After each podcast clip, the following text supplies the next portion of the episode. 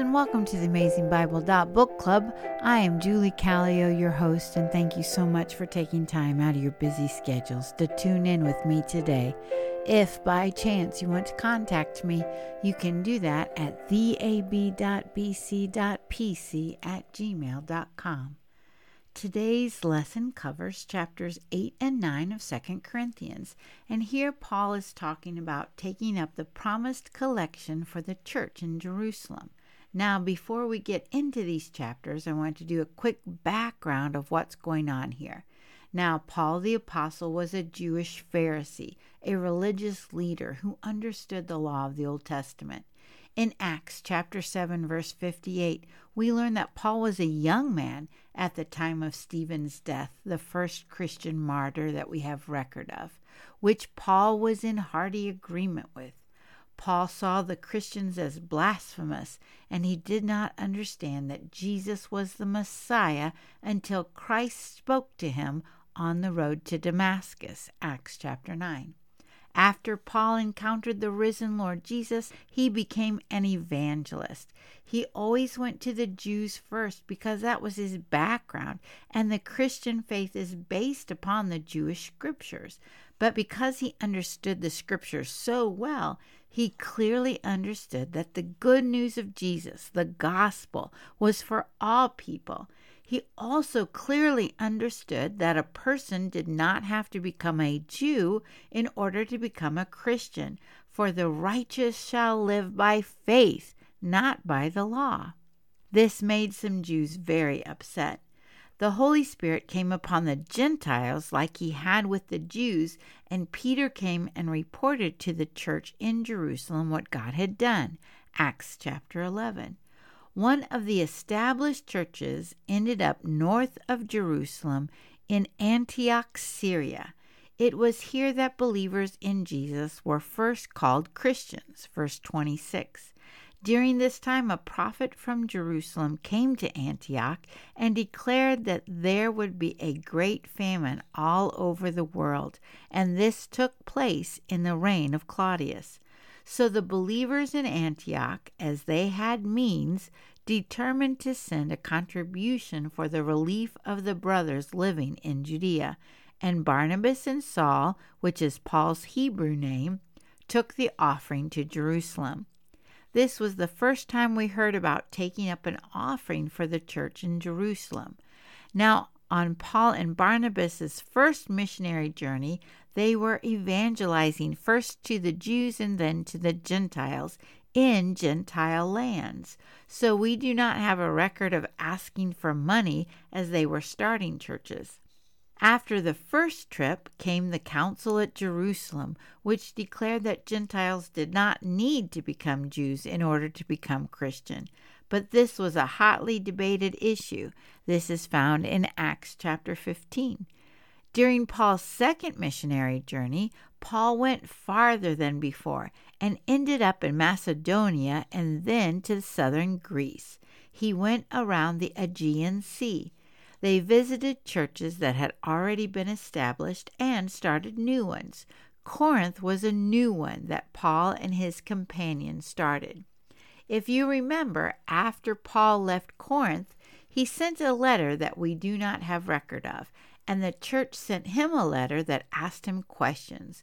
So his second letter to them is what we would call First Corinthians. In this letter, chapter 16, verse 1, Paul wrote, Now concerning the collection for the saints, as I directed the churches of Galatia, which is northern Turkey, so do you also.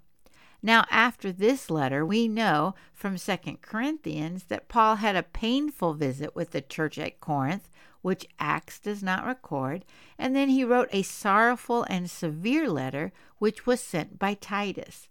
Paul met up with Titus after that and rejoiced that the church had received Paul's letter and repented, as well as dealt with at least one troublemaker. Paul is now writing 2 Corinthians to remind them of his third visit to them before he goes to Jerusalem with the offering. Now, chapters 8 and 9 deal with the church's offering. One thing that Murray J. Harris mentioned in his commentary is that the word grace is used 10 times in these two chapters. The Greek word is charis, C H A R I S, but it can be translated with different words. In these two chapters, we see it as grace, privilege, offering or act of grace, grace of giving, and thanks.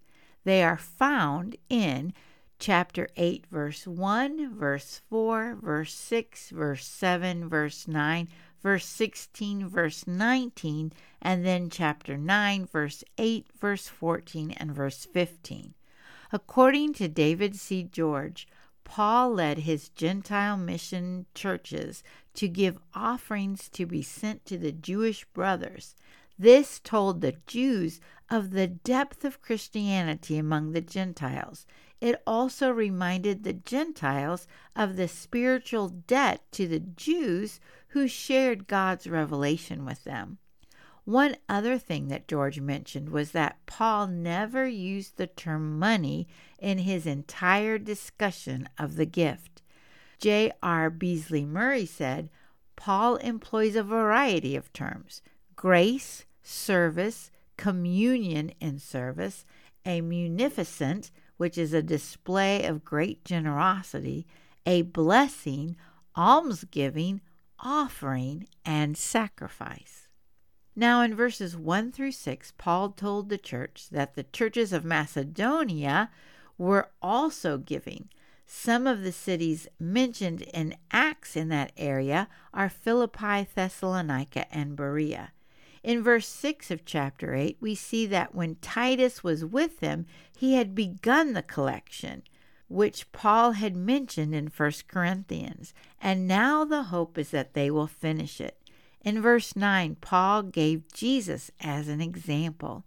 For you know the grace of our Lord Jesus Christ, that though he was rich, yet for your sake he became poor, so that you, through his poverty, might become rich. Then in verses 10 through 15, Paul encouraged them to complete their gift, since they have a surplus of money and the Jewish church did not. They were to give what they could afford for the sake of equality. In verses 16 through 24, Paul commends Titus for his act in helping to receive the gift, and then an unnamed brother was sent with him.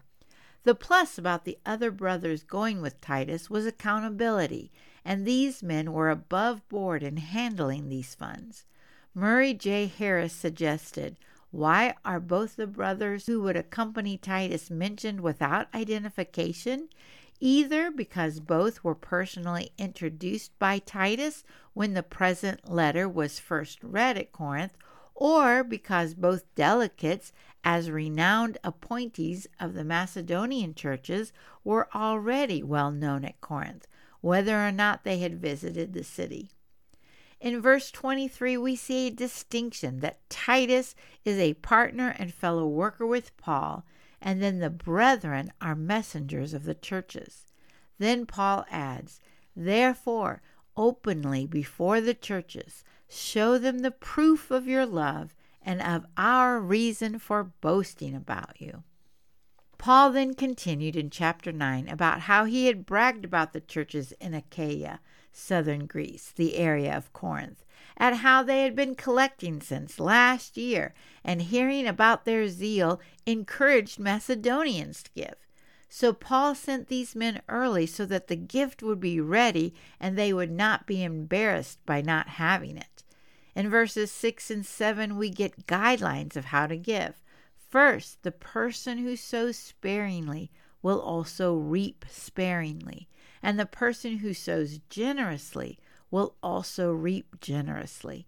Each person should decide in his heart how much to give. It should not be out of guilt or out of a necessity of the need, for God loves a cheerful giver. Ladies, we are not to allow other people to control us on how much we give. We are not to give out of guilt, but in obedience to the Lord and with gladness. Verses 8 through 12 reminds me of a phrase my dad would always say You can't outgive God. When we are a blessing to others, God blesses us in return.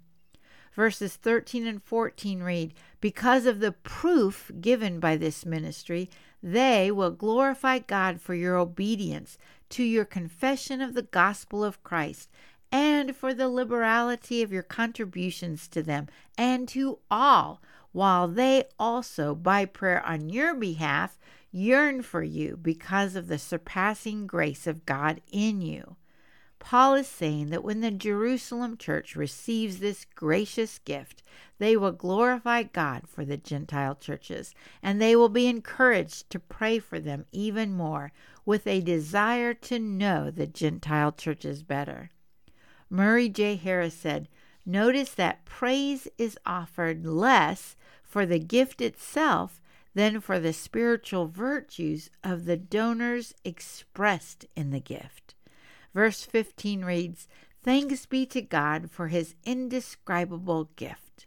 G.R. Beasley Murray asked, What is this gift? Is it Christ whose giving lies at the heart of that gospel which provokes men to give as God gave when he gave up his Son to reconcile divided humanity? Is it the gift of that fellowship in which all men, Jew and Gentile, slave and free, male and female, become one? Is it the surpassing grace of God which produces in the Gentiles the fruit of gracious giving after the pattern of God's own sacrificial giving? One other thing to ponder is that there is no reference in Acts about the gift from the Gentile churches. It is also interesting to note that Titus is not mentioned in Acts. Keep in mind that Luke was writing with the purpose of telling the life of Paul and his journey to Rome and how the gospel message started in Jerusalem, went to Judea and Samaria, and then to the outer parts of the earth. And this gift was not necessary to tell that story. Remember that we have a limited view of all that happened in the life of the early church and of Paul but we are given all that we need to know. So, ladies, how's your heart with regards to giving? Are you stingy or generous? Do you give out of guilt or pressure, or do you decide in your heart what to give and stick to that? God cares more about your heart than he does the gift. Yet our giving also reveals a lot about what is going on in our heart. If you heard the voice of the Lord today, please don't harden your hearts. Instead, let's be women who pray, give, and obey. Until next time, and thank you so very much for listening.